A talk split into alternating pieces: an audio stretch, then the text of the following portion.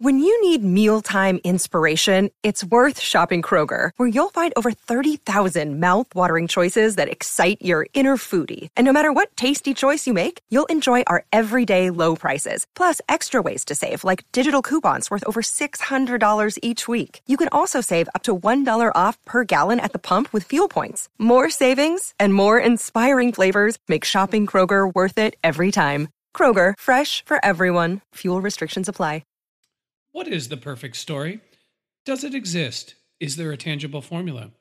Has the perfect story ever been told? And if so, are we simply trying to retell this story over and over? This podcast is called The Midnight Myth, and somewhere between the black of night and the break of dawn, there is a story, and it's perfect. My name is Derek Jones. And my name is Laurel Hostak. Welcome to The Midnight Myth.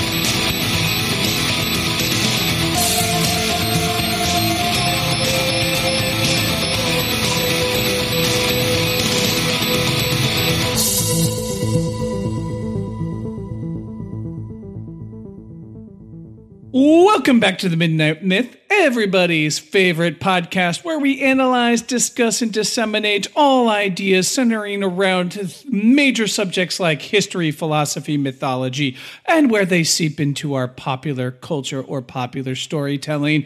I don't know if you can tell Midnight Myth listeners, but I am very excited to be here today to bring to you another episode this week's Midnight Myth episode, we are continuing what we started before Endgame came out, where we did a character case study in the Marvel Cinematic Universe, aka the MCU, discussing the character Iron Man. That's what we did two weeks, maybe three weeks ago at Two this weeks point. ago. Two weeks ago.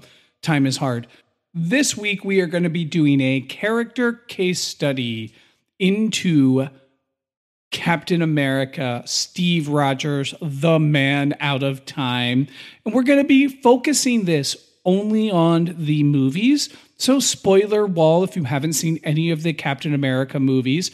We'll probably also talk about Endgame as well. Yeah, we will certainly talk about Endgame. So if you haven't heard uh, or haven't watched Endgame yet, be warned. Endgame spoilers will definitely seep into this podcast. But I just want to kick this off and say one thing. Captain America is my favorite MCU character. I know he is. I am very excited and also very nervous. I really want to do this character justice, a character who I've come to love.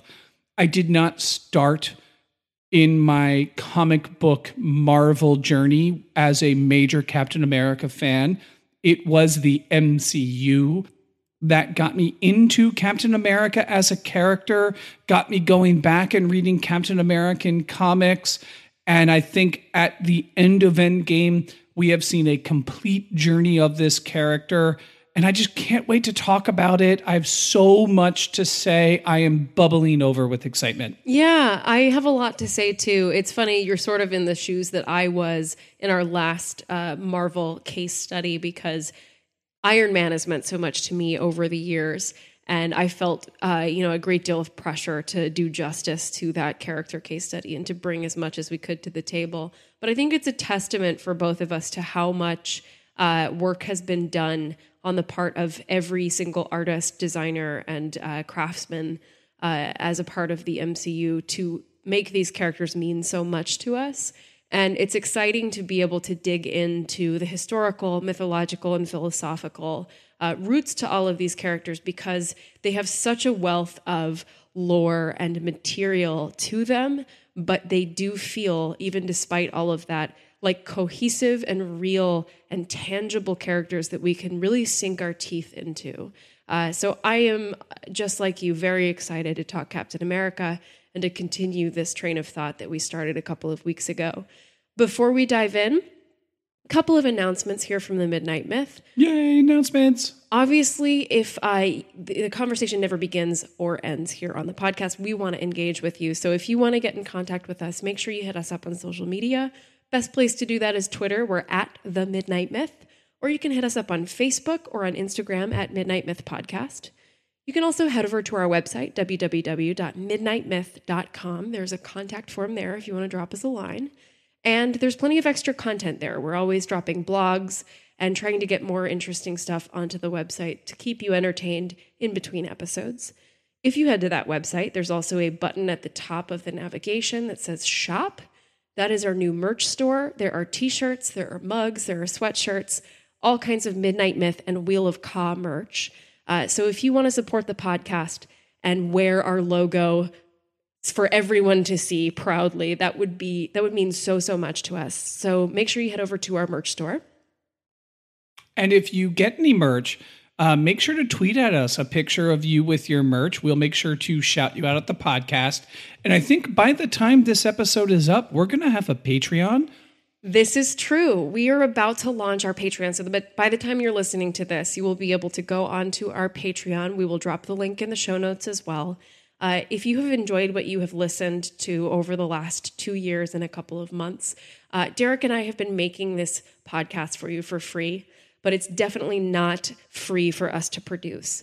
Uh, so, as much as we love to put this out into the world, we uh, would be just eternally grateful if you uh, felt the uh, the need or the desire to support us financially.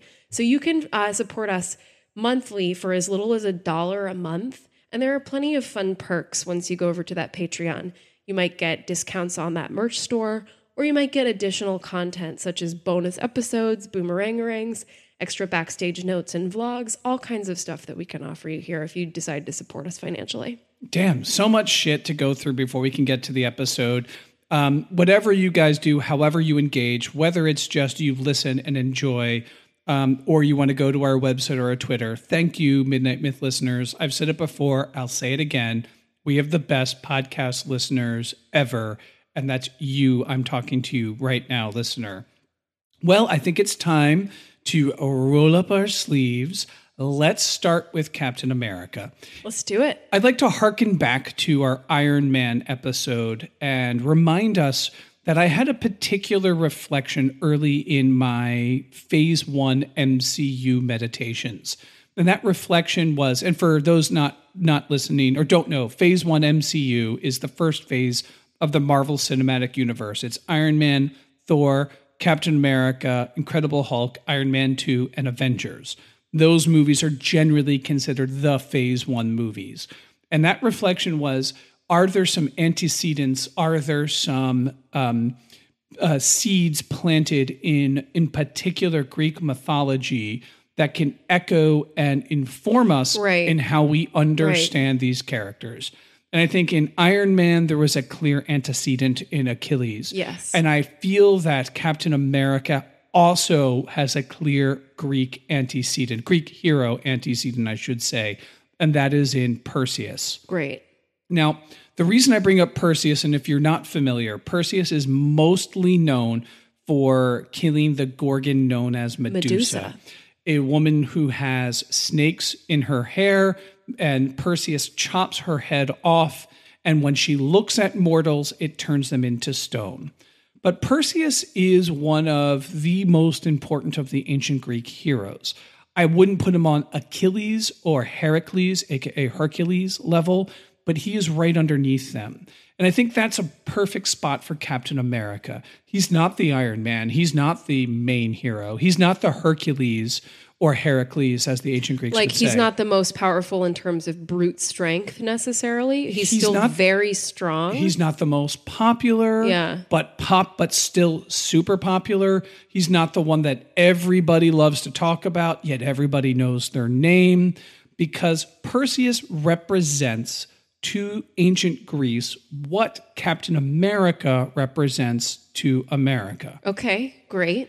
In other words, Captain America as a character got its start as World War II mm, propaganda, which I know can be a heavy loaded term. That's usually connotes something negative, but I don't necessarily mean it negative. Captain America was punching Nazis during World War II as Yeah. a comic and was helpful to the American war effort, was helpful to the American identity, but the character has endured ever since. Perseus is essential to ancient Greece. He represents ancient Greek ideals at the highest level.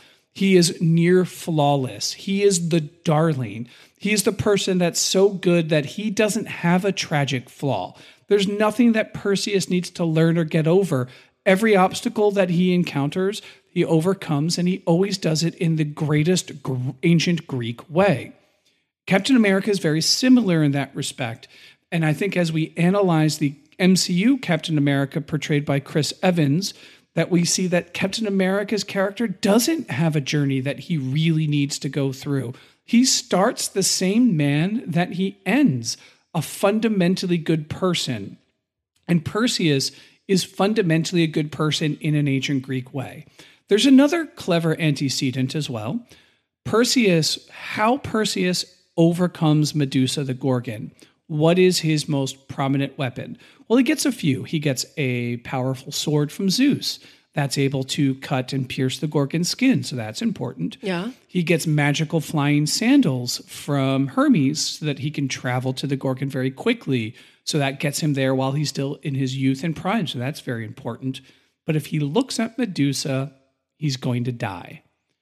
Athena gives him a shield, a shield so perfectly polished that he can see Medusa's reflection in it so he can fight the Medusa without looking at it directly Yeah. the perfect polished shield is what gives Perseus the power to defeat his ultimate villain, the thing he is most famous for. Perseus then goes on to form the ancient Greek city Mycenae, which is central to the story of Achilles and the Trojan War, which was one of the most important ancient Greek city states.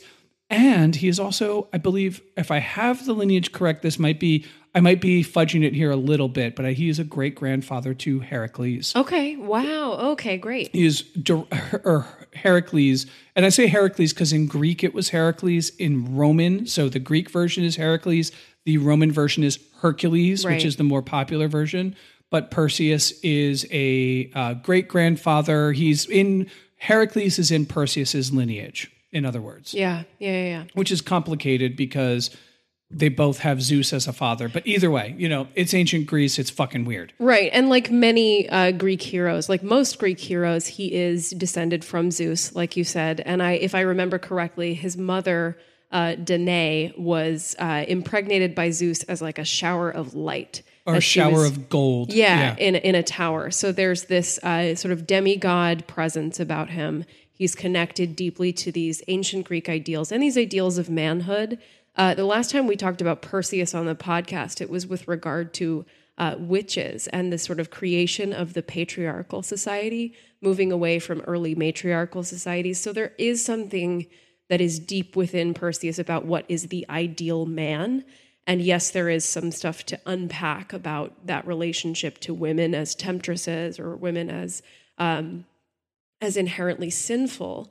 But there is absolutely a, a, a corollary that we can see between Perseus as the ideal man of ancient Greek values and uh, Captain America, Steve Rogers, as the ideal man of American values. Sure. Whether or not those ideals hold up under scrutiny is not what's important. What's important is they Right. both serve the same purpose. Exactly. And they both serve the same purpose uh, externally. So people look to them as a symbol for Greekness or look to them as a symbol for Americanness. And that symbol can inspire you to fight, right? That symbol inspires you to maybe join the American army or buy war bonds. Uh, in some way to support the effort to spread American ideals across the nation. Uh, Perseus also has a kind of doomed love in Andromeda, too. So there's a sort of uh, interesting parallel there to his relationship, uh, Steve Rogers' relationship with Peggy Carter, this sort of love that is almost doomed to not be, but if you've seen Endgame, spoilers here, it can be, even though it's doomed.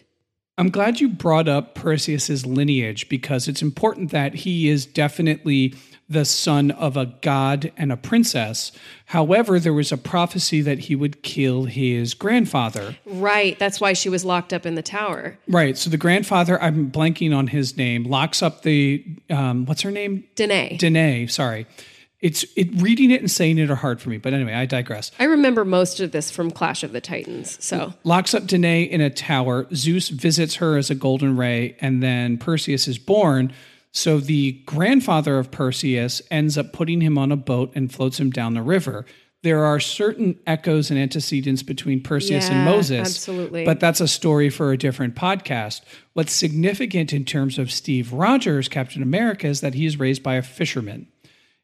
Perseus is a common man. He represents common man beliefs. He doesn't, even though he has this divine and amazing lineage, he is raised as the salt of the earth, very much like Steve Rogers is raised like the salt of the earth. Now, Steve Rogers in the first Captain America movie, Captain America First Avenger, what is his enemy? The Hydra. In Greek mythology, the Hydra is defeated by Heracles, yeah. a descendant of Perseus, but certainly a serpent, and certainly a callback to Greek mythology. Also, Captain America First Avenger, that's the only time we see a character engaging with a symbol of Greek mythology that they must overcome Yeah. in Hydra, and that is the ultimate enemy of him. So there is a connection directly to Hydra, Hercules, Perseus, Captain America, common man, salt of the earth who uses a shield. Yeah, that's amazing. And there's so much symbology to what, what the shield means. Uh, even though both of these characters in their various mythologies can fight really well and are great in combat, the thing that epitomizes them is a uh, is a defense. Is not offense, it's defense. It's saying that the most important thing is to preserve my body and myself, and I am not uh, symbolized by a weapon of violence. I'm I am symbolized by a uh, a symbol of uh, preservation. I totally agree with that. Captain America using a shield is a symbol. It is saying that it is better to use force to defend than to attack. Right. at all times. Do not attack, defend. Even though he uses the shield as a weapon, it's always for a cause or a reason. Captain America doesn't just sell weapons to whoever, whenever. Captain America isn't a green monster that'll just clobber what's in his way. Captain America is not a master assassin. Captain America is fighting only for a reason, which is to defend. He is fundamentally in it to protect others, which is why a shield is his weapon. Similar to Perseus, while his main weapon in his most important mythological battle is a shield, which is to use to protect rather than to attack. Yeah. I totally think that's significant. So, throughout the course, this is a very long introduction. Throughout the course of this podcast, I'm going to have a Perseus style lens.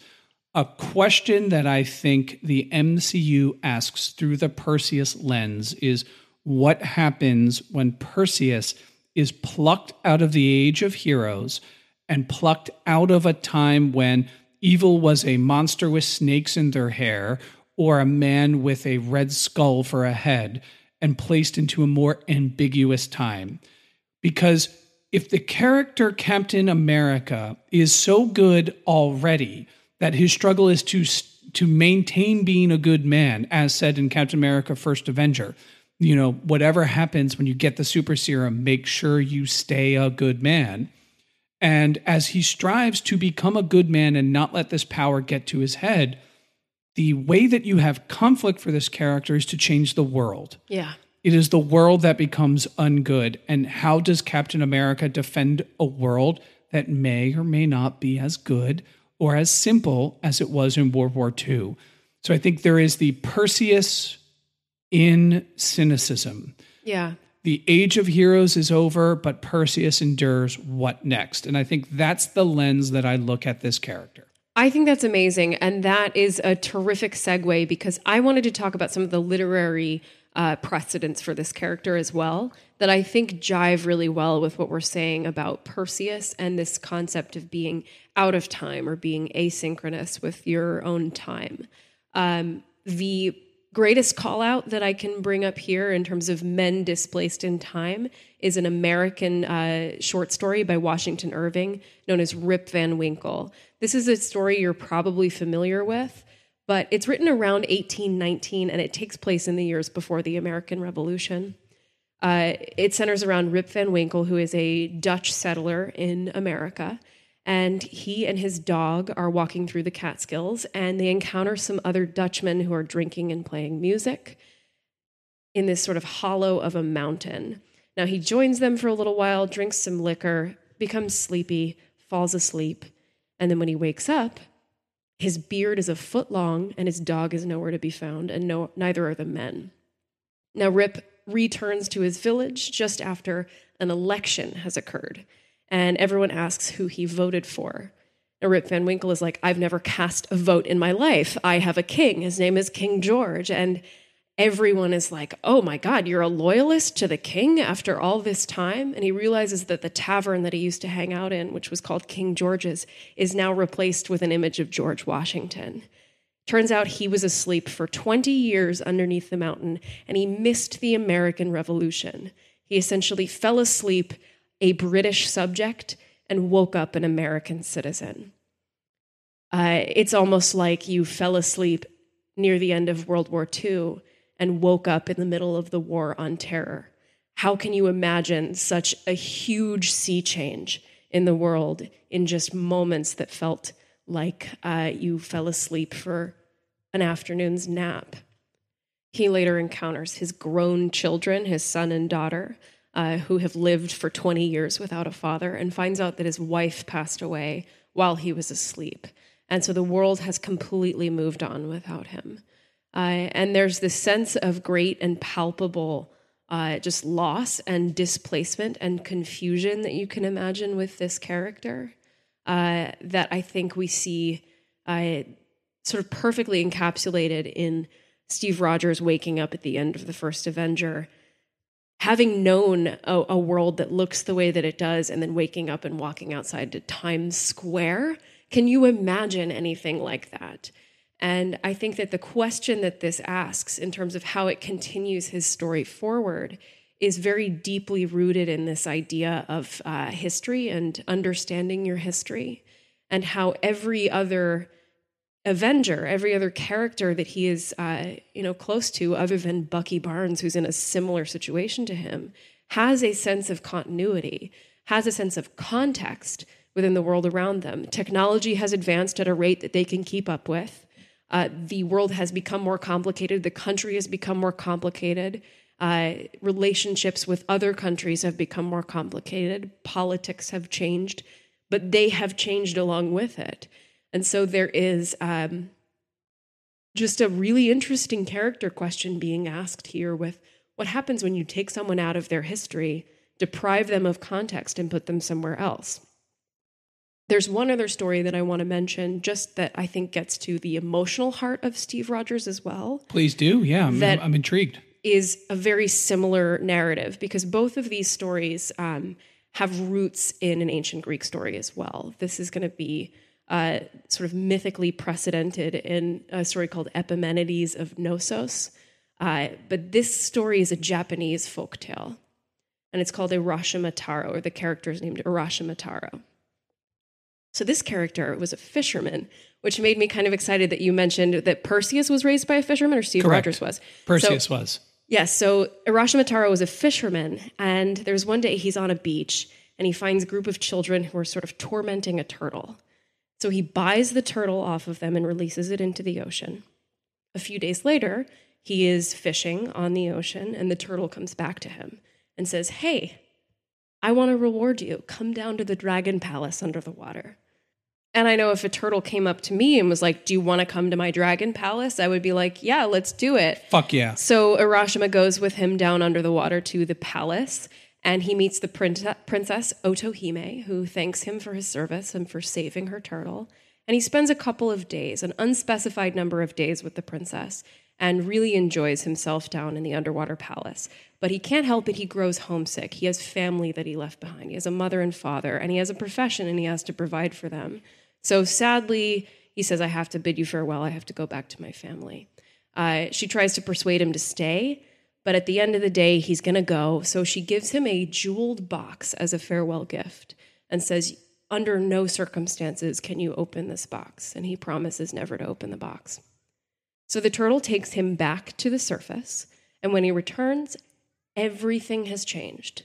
He inquires about his family. It turns out both his mother and father have perished. Everything looks different. Turns out centuries have passed in the couple of days that he spent with the princess underwater. And he's totally distraught after losing this entire portion of, of his life, but feeling like he's only spent a couple of days away. And forgetting the princess's warning, he opens the jeweled box, and out of it flow all of the years that he has lost, and he becomes an old man. Now, there are a few different versions of this story. Some end right there, and some end with him becoming a crane or jumping into the sky, and others end with him crumbling into dust. It's a tragic tale of loss of time and what happens when you get plucked out of the place you're supposed to be and what might have been. But I think it has an interesting parallel to not only the Rip Van Winkle displacement of time, but the pain of that displacement that Steve Rogers feels. Now, in Japan, Urashima, the name of this character, is also a metaphor that people use, similar to something like Rip Van Winkle, for someone who feels lost in a world that has changed in their absence. So they'll say that person is like an Urashima. So it's deeply rooted in that consciousness. Yeah, and I think we so I think we've established two fundamental mythological backbones that we can see in, in Captain America. Yeah. The foundational idealized version of a self, in particular in a patriarchal patriarchal system, a masculine and patriotic, yeah. yeah, a masculine self in Captain America. What is the most idealized version of a man and a soldier? And then in Perseus, and then two in Rip Van Winkle, Winkle and what was the other one? Urashimatara. Arashimatara, the idea of taking someone out of their own time, Yeah. placing them in the future, and what are the actual um, effects of that, which are undoubtedly painful in both stories. They're hard. The person is in a world that they don't fit. And I think the lesson there that you can connect is that your history matters. That context of the time matters. And when you don't know the context, when you don't know why things are the way they are, it is often hard to process and painful to process. And I think Captain America illustrates the Perseus Van Winkle, if you will. He absolutely does. He's where these two sort of mythic presidents come together in that he represents, his name is literally Captain America. He's got an A and he wears a star spangled suit. He is someone who represents what American ideals were in the 40s. And then he wakes up and is expected to represent what America is in 2012. And that's insane because those aren't the same thing, but maybe they should be. And that's, I think, the tension of what Captain America is asked to do when he's taken out of the ice is to reconcile those two things without the benefit of the context or the continuity. And let's go, let's get a little textual here. Yeah, I, please. I would like to talk some specifics about Winter Soldier, if you will. Are you cool with that? Yeah, yeah, let's do it. The reason why I'd like to begin there is because I think Winter Soldier is the most Captain America movie of Captain America. Wow, okay, great. In, in the respect that Captain America First Avenger, which I actually I've only watched of the Marvel movies, I've seen that one maybe twice, and I've seen every other Marvel movie like dozens of times. Um, but rewatching it for this podcast, I thought Captain America First Adventure has a lot more to it than meets the eye. oh, I I love it. I love that movie. But it is very much Captain America becomes a soldier. He is a good person. It, the serum amplifies that he's a good person. Because he's a good person, he can defeat Hydra. And then he gets frozen and gets wakes up in the future. Yeah, it lays the groundwork of this very self-sacrificing character who, uh, who at this point isn't being asked to do anything particularly complex, but we need that anchor of that rules based moral system that he has. Exactly. And oh, I'm glad that you brought that up. We've talked a lot about Yeah. different ethical systems, and I want to take it as a given that what Captain Rogers, Captain America exemplifies is deontological moral systems. Right. If you want to know more about that, there is a great blog on our website, www.midnightmyth.com, um, in pertaining to the Wheel of Ka. But I also discuss Captain America specifically. But how it works, shortest, simplest way. There are moral rules Captain America follows. Breaking them under any circumstances is wrong, so he doesn't break them. Right. Correct. These moral truths he will stick to. And what are those? Honor, self sacrifice, patriotism, service to others. The value of human life. Yeah. Human life is fundamentally valuable. You can only take human life when it, you are defending human life, um, things like that. So, taking that as given, when we get into Winter Soldier, Winter Soldier, while one of the more, I'd say, ugly Marvel movies, like I don't think Yeah. it's particularly a well shot or developed movie. Yeah, it's no secret that the color grading is not attractive to look at. It was intentional, but it's still not fun to watch. Narratively, there's a lot happening. Yeah, it's amazing. This is Perseus plucked out of ancient Greece and put into post war and terror politics. And in it, there are two political arguments being advocated that I'd like to discuss. Great. The first one is articulated by Nick Fury when Captain America sees these new three warships that have the ability for long range guns to use computers to kill threats before they actually happen. And Nick Fury and Captain America are debating about it. Nick Fury says, quote, Shield takes the world as they want it. No, pardon me, I'm brutalizing the quote. Shield takes the world as it is, not as they want it to be. Right. End quote. This is a advo- advocate for a particular political philosophy called international realism. The second time this philosophy is evoked is in the World Security Council. Alexander Pierce, after Nick Fury is killed, talks to Captain America. He's trying to get information from Captain America, and he tells a story. And then that story, he says, he starts by saying, The reason Nick Fury and I agree is that we are both quote unquote realists. And then he tells a story how Nick Fury um, acts without orders and goes and he saves a bunch of hostages before that they could be killed, even though his orders were to not do anything. This is echoing a political philosophy that is ancient, and it does go back to ancient Greece, as most things Oh, do. Yeah.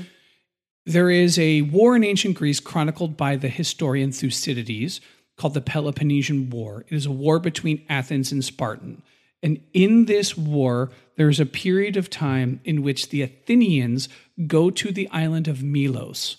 And Thucydides documents a debate between Milos, who were ethnically Spartans, they were a Spartan colony, however, they were neutral in the war. Athens surrounds Milos and they say, listen, you're either going to fight for us or we're going to kill every last one of you. Man, women, and child, whoever's left is going to be sold into slavery. And it's called the Melian Dialogue. And in this dialogue, the people of Milos were like, hey, we are we're not your enemy. We're not in this war with you.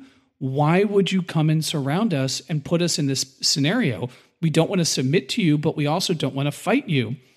And the Athenians say, well, we have the power to do it. You can't stop us from doing it.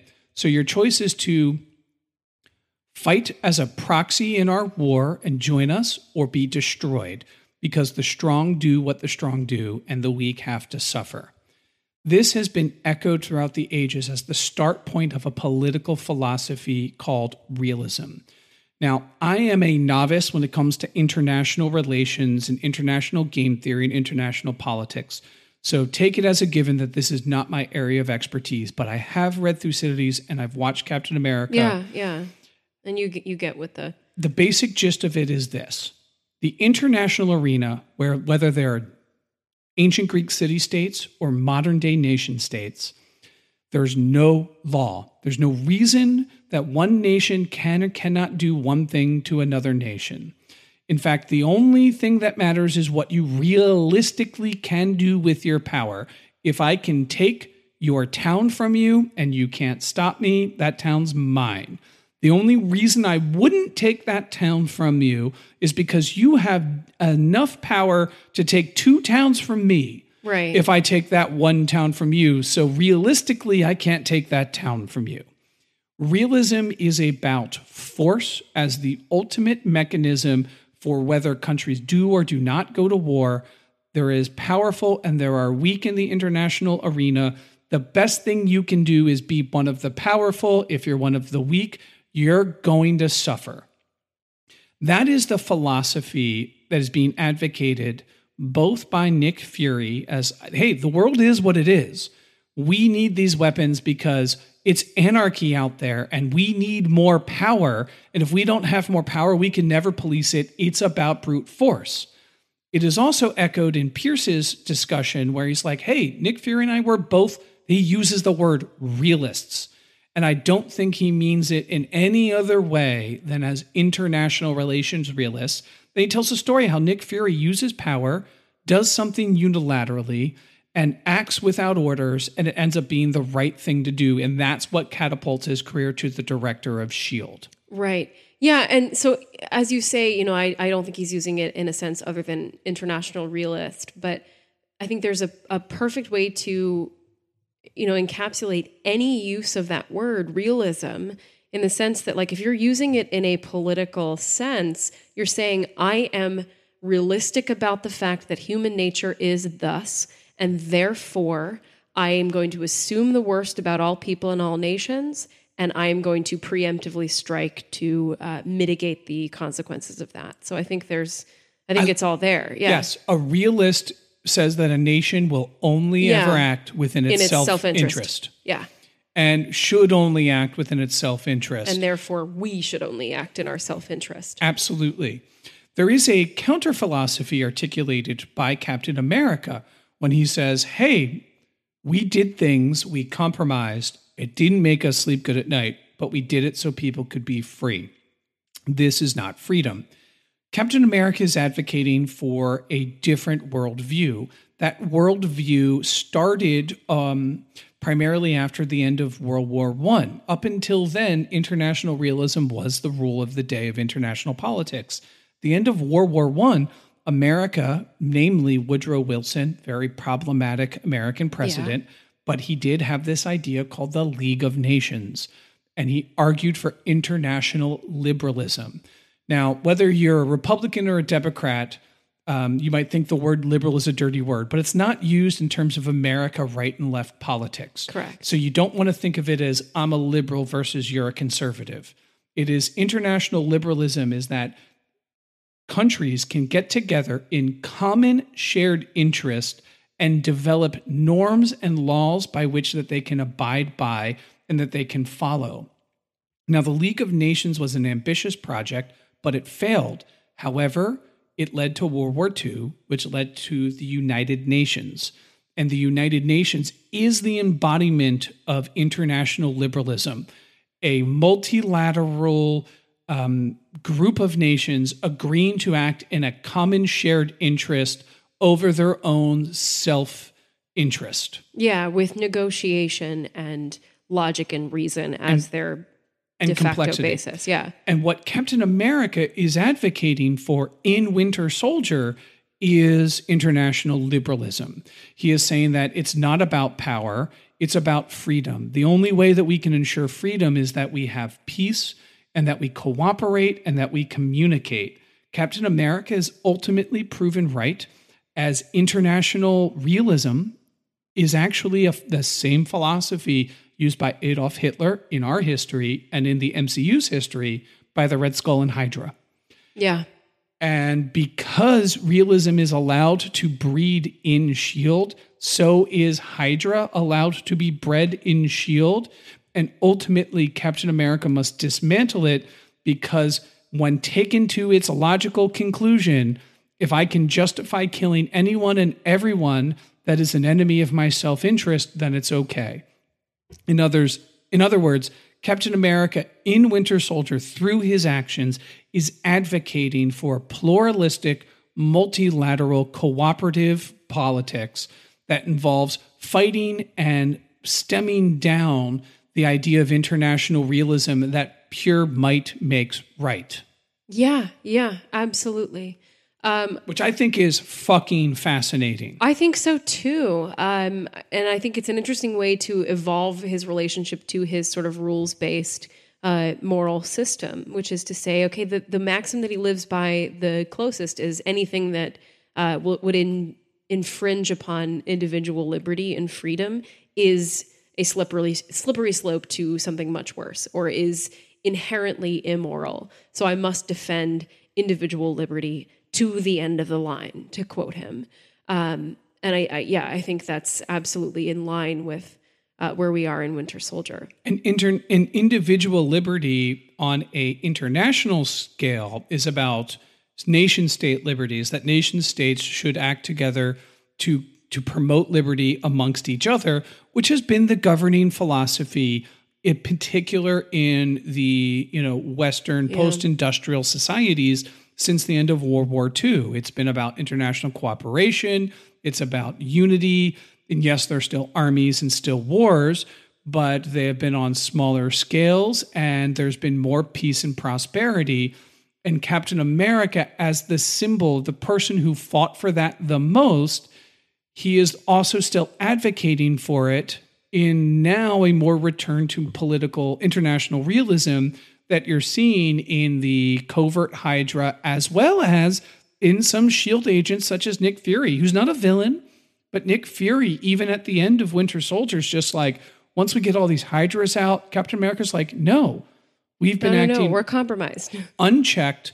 We've been, it has to go we cannot no we can no longer afford a might makes right mentality. Yeah. We have to amend it to be like, no, this shield was inherently corrupt, which is why Hydra could live in it. Exactly. All of it has to end. Yeah. While we're on the subject of Winter Soldier, I just want to spend a couple of moments and a couple of words on how intertwined American history becomes with film history in the sort of bridge between the first Avenger and uh, The Winter Soldier because I, I know for me, Winter Soldier was the first MCU movie that I saw in the theater, other than like Iron Man, that really made me think like, oh, this thing is is not what I thought it was. Like these comic book movies are more than what I thought they were, um, and that's because this story sort of encapsulated the '70s. Um, Cold War spy movie in a really interesting way. It was able to transcend the comic book genre and incorporate other genres uh, in a way that felt really true to the characters and really um, sort of uh, potent in the way that it dealt with its themes. And to go from uh, being a like 40s propaganda star who is punching Hitler on a stage to make people buy war bonds, and your next movie be a 70s Cold War spy movie starring Robert Redford, the star of 70s Cold War spy movies, uh, is also indicative of that displacement through time. It's like having an actor who was a star of silent film suddenly be cast in a talkie and not know what to do with himself. And I think that was the best possible way for us to see the tension that is uh, created when you remove someone from their history and remove someone from the the basis and the um, the the platform by which their morals can be propagated. Because Steve Rogers although he had conflict in the first Avenger was at home in a world where people thought a certain way about America. But now he's not at home and doesn't know what America is because we don't declare war in the same way we don't fight war in the same way we don't relate to other nations in the same way. And he's trying to figure out what it means to represent America in a completely different, ambiguous, and gray, literally concrete gray looking world. I totally agree with what you're saying because when you pluck Perseus out of the ancient world of Greek heroes and place Perseus into the world of the Peloponnesian War, you realize that there are actually very few heroes in the Peloponnesian War. Yeah. It's bloody, it's cold, it's ruthless, and at the end of the day, Greeks slaughtering Greeks never benefited any Greek.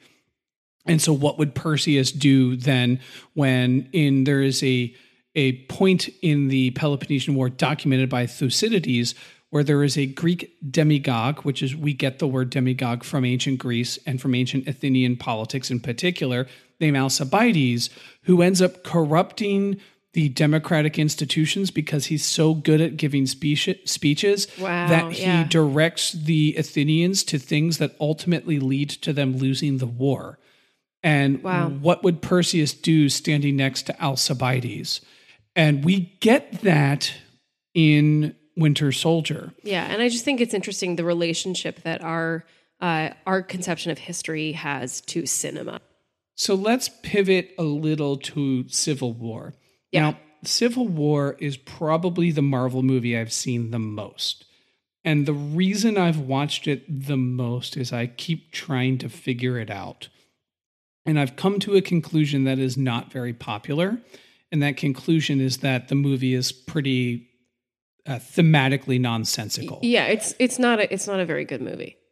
I, I mean, there's a lot of fun to it. I love Giant Yeah. Man. I love that Spider Man's in it. Yeah, Um, I love the ending, the third act between Bucky, Tony Stark, and Captain America and Baron Zemo, where the story becomes very personal. I, I thought is beautiful and shot really Sure, well. sure, sure, So there are plenty. Of, I don't think it's a bad movie.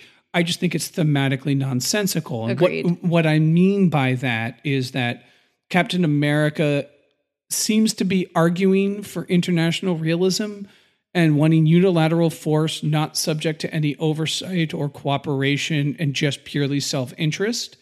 And I think as a as a Iron Man movie, there's a lot of growth for the character Tony Stark to want to sign the Sokovia Accords.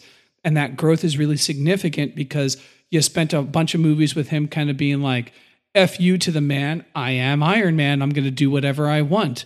And then he realizes, damn, there's a lot of consequences to this. We do need to be put in check. I can't just go around being badass. Where Captain America, I don't really understand based off of the groundwork from the first Avenger to um, Winter Soldier, why he refuses to sign the Sokovia Accords, and in particular, why he's willing to fight other heroes over it. it's really hard to connect the dots because on one hand, while we've been talking about how he's rules based and likes to protect individual liberties, he's also the same character that one movie later says we don't trade lives. And so it's very difficult for us to understand why this character who values life, values human life maybe more than any other Avenger would have so much difficulty apologizing for the mistakes that he's made. He's very quick to say, We made those mistakes, let's move on. I'm not signing these accords and I'm not putting myself under any supervision.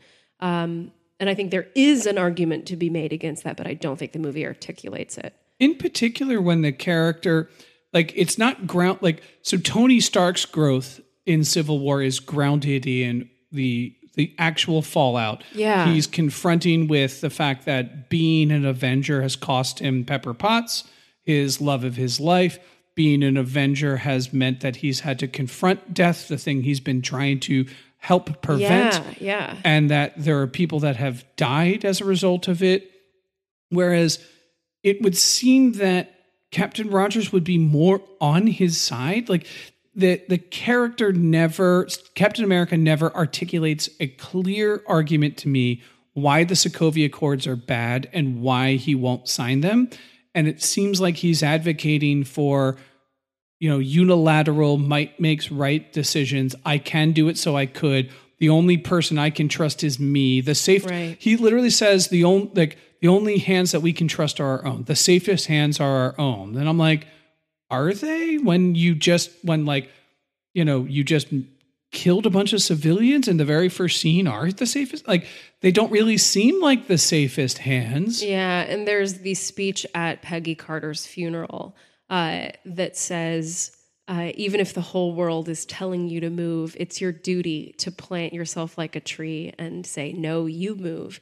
And for me, that's like, hey, if the whole world is telling you to move, maybe it's time to ask yourself if you're the crazy one. And I think there are situations, especially with Steve Rogers, where he is the only clear moral head, uh, where other people are so much uh, more quick to be swept up into vengeance or swept up into anger or swept up into their own political agenda. This character is better at keeping a cool head. Um, but I gotta say, if the whole world is telling you to move, it might be time to ask why you're standing still. And I think that's just this movie not doing you know quite justice or um, uh, continuity to this character. If the whole world are being run by Nazis and they're all telling you Oh, to yeah. mass genocide people, then yes, plant your roots like a tree and stand.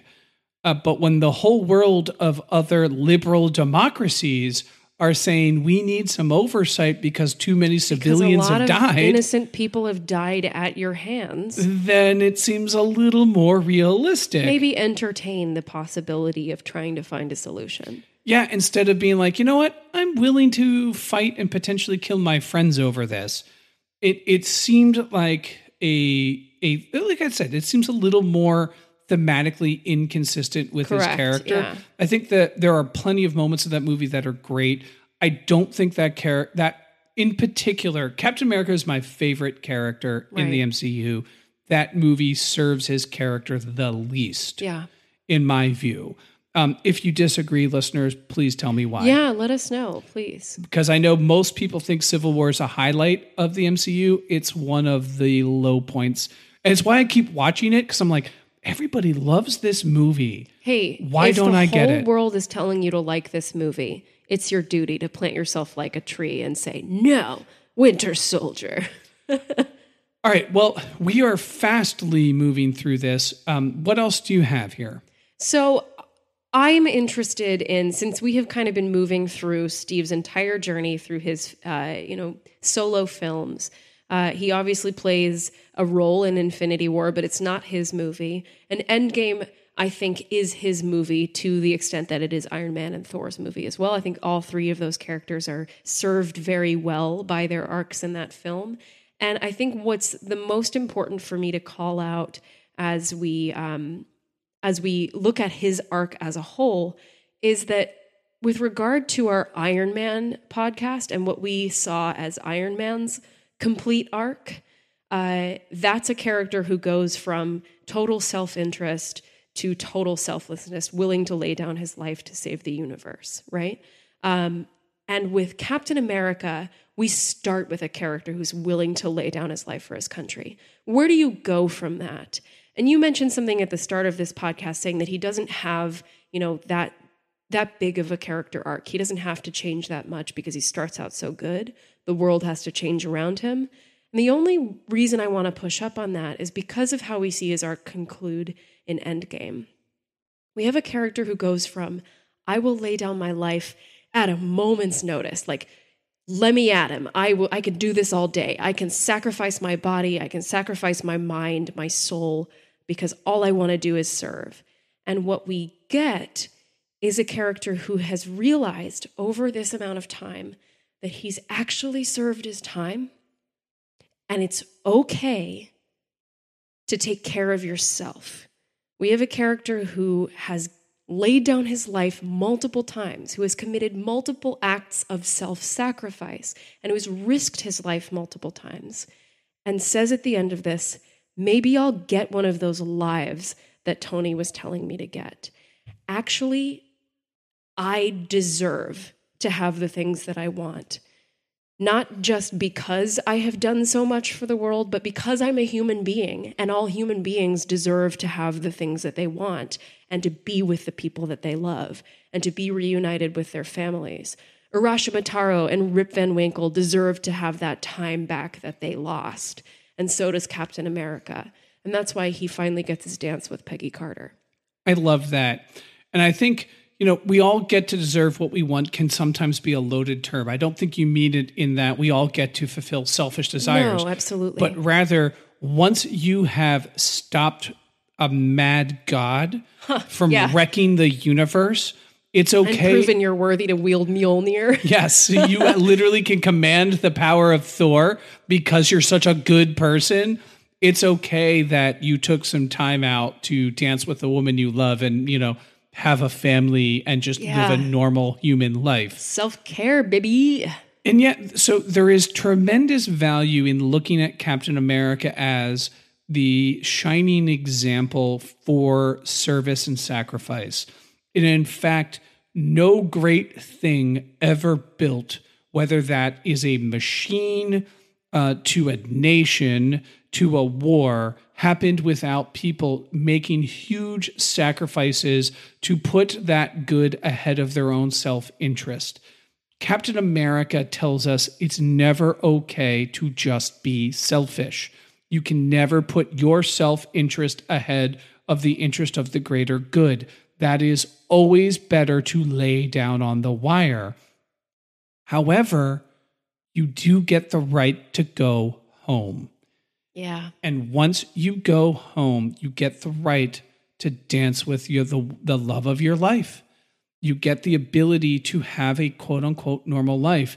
The tragedy is, is so many people who have made huge sacrifices for the greater good don't get there. Tony is one of them in the MCU. He doesn't get to have that life. He gets just a few short years of it. But at the end of the day, if you are able to lay down on the wire and pick yourself up and piece yourself back together, whoever you are, whatever you're doing, I hope you get a little bit of the good life.